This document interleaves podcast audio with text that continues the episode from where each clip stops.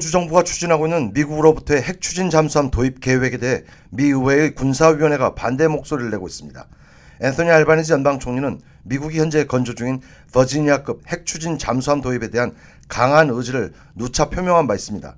하지만 전혀 예상치 않게 미 상원 군사위원회가 백악관 측에 서한을 보내 미국의 핵 추진 잠수함을 호주에 넘겨서는 안 된다는 반대 의견을 낸 사실이 미국 언론에 공개됐습니다. 이 같은 사실은 호주와 한국 등 세계 각국의 주요 언론들을 통해 타전됐습니다.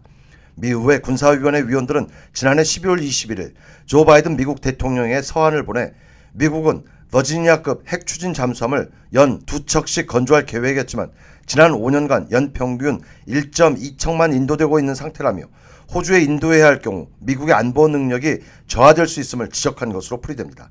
이들은 또 호주의 핵 추진 잠수함 기술을 이전하는 것과 관련해 어떤 법적 절차를 밟는지 알 수 없다며 이러한 기술 이전에 대한 법적 허가를 당연한 것으로 여겨서는 안 된다고 지적했습니다.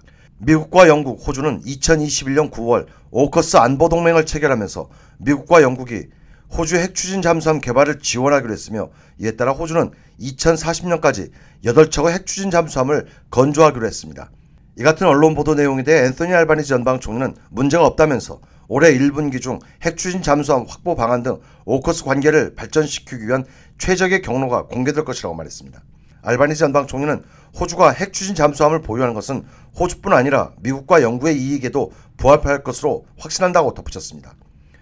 연방 야당의 피터 더튼 당수도 미국이 호주에 버지니아급 핵 추진 잠수함을 인도해야 한다면서 노동당 정부는 차질이 발생하지 않도록 미국 정부와의 긴밀한 협력을 강화하라고 촉구했습니다. In the end, what do we want? We want a safe and secure region in the Indo-Pacific. Australia is at the heart of that.